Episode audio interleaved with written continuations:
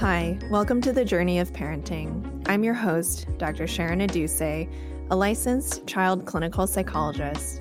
Our intention for this series is to offer the most common tips that I recommend to parents in supporting their children and themselves. We're here to sift through all the latest research and most pressing issues in parenting so you don't have to. Let's be clear this isn't the first time in history that new tech has concerned the general public, child therapists, parents, pediatricians, and more in terms of its impact on attention and social emotional development. This occurred for the advent of the radio, television, and now smartphones and social media. And yet, intuitively, it does feel like something is fundamentally different about the screens of today and certainly social media, which we'll cover in next week's episode. And this intuition is grounded in the fact that kids and teens are growing up in a digital world, with their first exposure to screens often happening within the first year of birth. So, how much screen time is too much?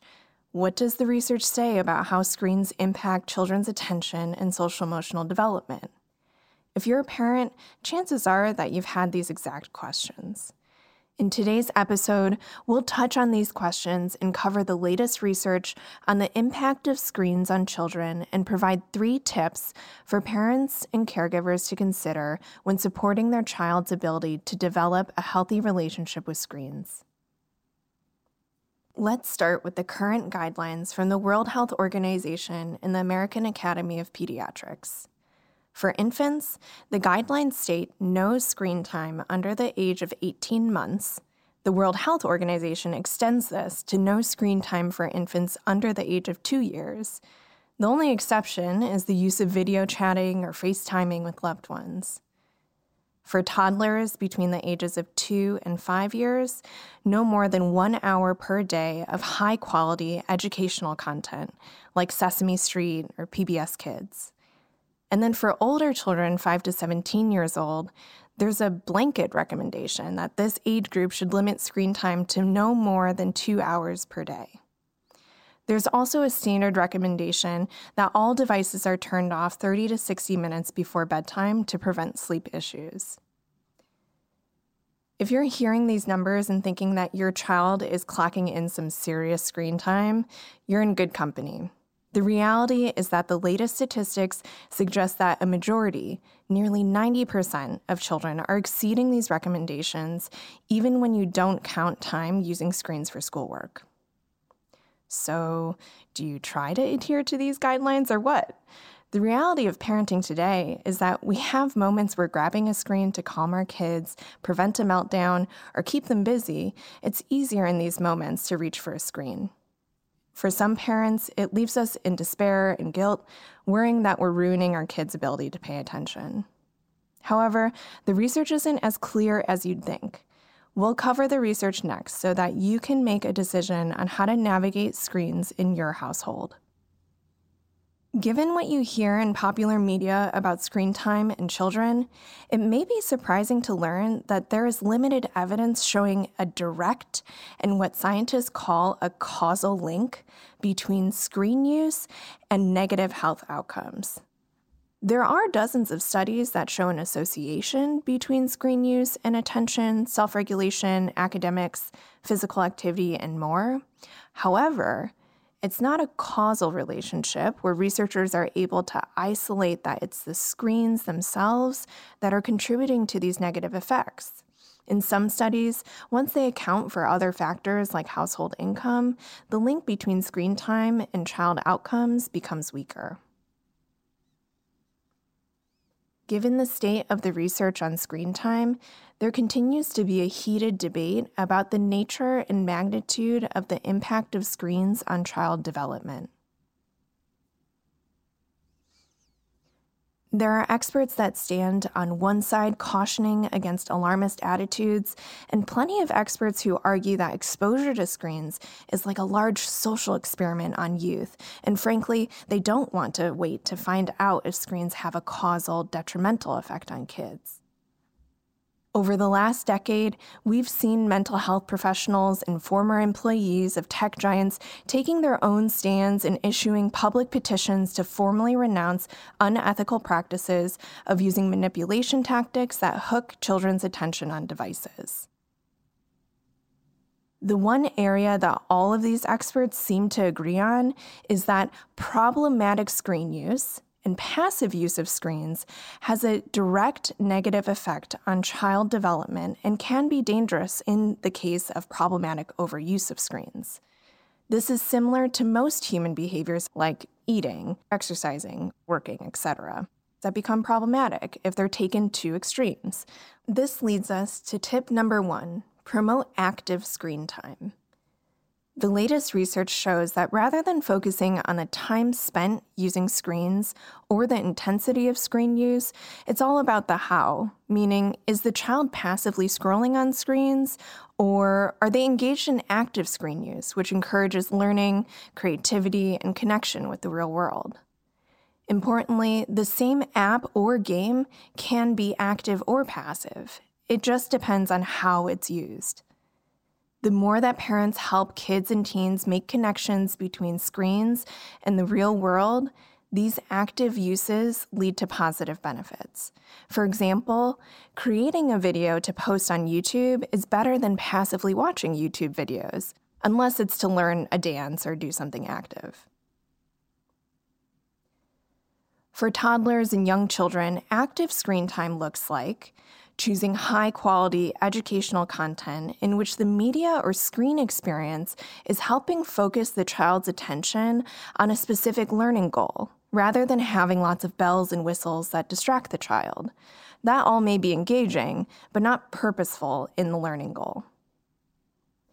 For older children and teens, active screen time might look like having conversations about the shows, movies, and online content that they're engaging with. Who's their favorite character and why? What does this character learn over time? What values are important to this character? Would they be friends with this character in real life? It could also look like engaging in active physical games. So think Pokemon Go or Wii Sports, and tasks that require problem solving and thinking or learning new skills like creating music, coding, publishing poetry, etc. Find out what your teen is interested in and think about how screens might be used positively to further their creative side or talents. By focusing on creating more opportunities for active screen use and decreasing passive use, you'll help your child and teen have more quality and positive interactions with screens. Tip number two practice screen time hygiene. There are a lot of bite sized recommendations for healthy screen time use in kids, like the 20 20 20 rule. After viewing a screen for 20 minutes, look at something 20 feet away for 20 seconds.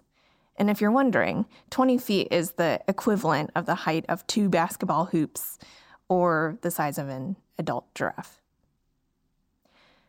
Viewing a screen 18 inches away at eye level, and turning off screens 30 to 60 minutes before bedtime so that the blue light doesn't interfere with sleep. It's never too early to start thinking about screen time hygiene. It's common for families to have background television on, and many parents I work with believe that it doesn't impact their infants, since they don't have the ability to understand the content presented on televisions. But infants absorb and know a lot more about their environment than we give them credit for research has shown that background television is one of the types of content that is associated with negative effects on children. If you have been around infants, you may notice that they tend to orient their heads or gaze onto highly stimulating content. This is one of the reasons why infants love looking at high contrast shapes and images in board books. They use the skill of shifting their attention to actually regulate their emotion. For example, if an infant experiences stress, they'll look to soothe by crying for their caregiver or looking for distraction.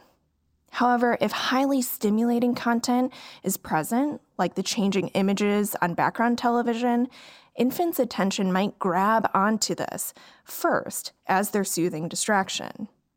At this young age, it's likely that infants' attention systems may be shaped by having screens and devices available to regulate their emotions and behaviors, sort of like an emotional pacifier. So don't be fooled by the idea that your infant is too young to absorb the impact of screens.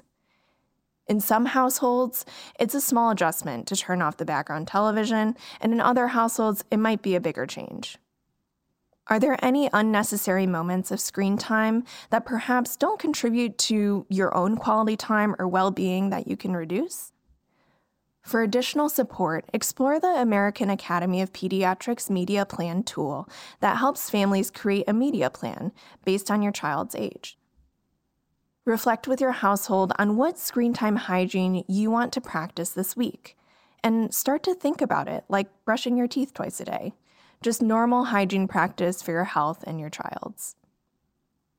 Tip number three foster a balanced relationship with screens. To unpack this, reflect on your own screen use. Have you ever experienced times that your device seems to have a hold of you? What about times when you feel more in control of this relationship? At this moment, is your relationship with devices having a net positive or net negative effect on your life? When you reflect on these questions, you're able to model for your child how to ask these same questions about themselves and their relationship with devices. Fostering a balanced relationship with screen time and teaching moderation is the goal because these are the skills that our children will need as they continue to become increasingly independent and need to navigate a life in the digital world. Consider having a regular check in with yourself, child, and family about the status of your relationship with devices. Experts are focused more on what screen time is replacing. Are there activities or parts of growing up that your child is missing out on due to screens. Help your child reflect on signs that indicate they're spending too much time on screens. Even if you don't have regular conversations with your child now, research shows over 50% of teens in the United States report they believe that they are spending too much time on their phones, which suggests that there's a recognition by a majority of teens that they may have a problematic relationship with their devices. Warning signs for children include difficulty concentrating during off screen activities, having meltdowns when separated from screens, avoiding social activities or desired in person activities and replacing it with screen time. Share your warning signs of too much screen time such as noticing changes in your mood, even behavior, after being glued to a screen most of the day for work or passively consuming media on your device. These are all common experiences with screens. And by helping your child identify these signs, the more likely they are to feel empowered to manage their relationship with screens. Explore with your child and teen on what strategies help with fostering a balanced relationship to screen time. Maybe it's a family goal of trying to use the black and white feature that turns your device into black and white mode. Write down your screen time use before and after you try this and see what happens. Maybe it's a family competition to see who can use their devices the least as measured by metrics that you have on your phone, and the winner gets bragging rights or a chosen reward. In this episode, we learn that when it comes to screen time, it's all about how kids and teens are using their devices. While there are still ongoing debates about the direct impact of screens on child development, there is consensus on the tips to number one, promote active screen time. Focus on quality interactions that are supported by screens and apps. Utilize public resources that review age appropriate and educational content so you can choose what's best for your child. Help your child or teen connect what they're consuming from the digital world to the real world. This can show up in different ways, such as using screens to enhance social connection, encourage physical activity, or achieve learning goals. Number two, practice screen hygiene. Start with a small screen time habit for your household. Get the family involved in selecting a goal together, like turning in devices 30 to 60 minutes before bedtime or turning off screens that aren't being used, like background television. Celebrate any positive screen time habits your family is already engaging in and treat them like you would brushing your teeth, something we do every day for our health. And number three, foster a balanced relationship with screens. Ask an honest question about who is in the driver's seat. Is it your device or is it you? Reflect on this question for yourself and have a conversation with your child or teen about their honest response to this question. Model for your child how to navigate a healthy relationship with screens and to use it in moderation, just like kids learn how to eventually moderate their candy intake or alcohol when they're older. At the end of the day, we know that screens will continue to be a part of our world and our children's worlds. So it's important to focus on teaching kids and teens the skills they'll need to navigate known challenges of screens while also working to reap the benefits of engaging with this technology.